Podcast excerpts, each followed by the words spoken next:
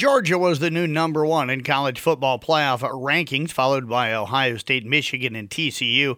The Bulldogs' rise from 3 to 1 was no surprise after their dominant victory against previously top ranked Volunteers at Clemson, which was number 4 in the selection committee's first rankings last week, also lost.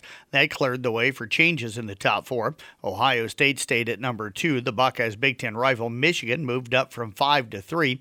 TCU jumped three spots to number 4, putting the nation's four unbeatens. In the top rankings, Tennessee fell to number 5.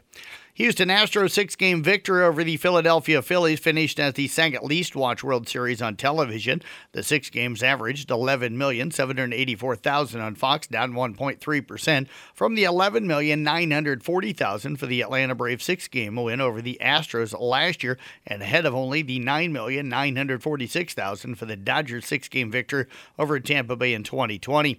Houston's 3 1 win in Game 6 on Saturday night was seen by 12,549,000 1,000 viewers on Fox, down 11% from the 14,140,000 uh, Atlanta 7 0 victory over the uh, Astros in last year's finale played on a Tuesday night.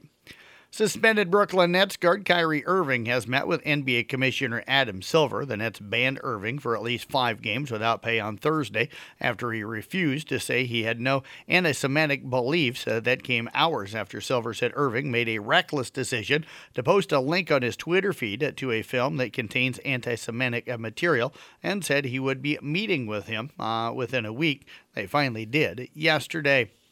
Taylor Mikesell scored at 20 of her 25 points in the second half, leading number 14 Ohio State to an 87 75 victory over fifth ranked Tennessee in the season opener. Ohio State erased Tennessee's 41 33 halftime lead and outscored the Volunteers 30 13 in the third quarter. Mikesell powered the Buckeyes surge as they closed the third on a 12 0 run, and she contributed 10 points during that span. One other game in uh, NCAA women's uh, top 25 college basketball last night. It was number 11 Indiana defeating Vermont 86 to 49. State football playoffs get underway with the semifinal rounds up at the Dome in Cedar Falls today. Just two games. It's the semis and eight player. Everything gets underway at 1 o'clock this afternoon. Newell-Fonda takes on Waco Wayland. Newell-Fonda coming in 10 and 1. Waco Wayland undefeated at 12 and 0 on the season. Second game of those semifinals scheduled for 4 o'clock this afternoon has Lenox at 11 and 0 against uh, undefeated St. Mary's of Remsen, who also comes in 11 and 0.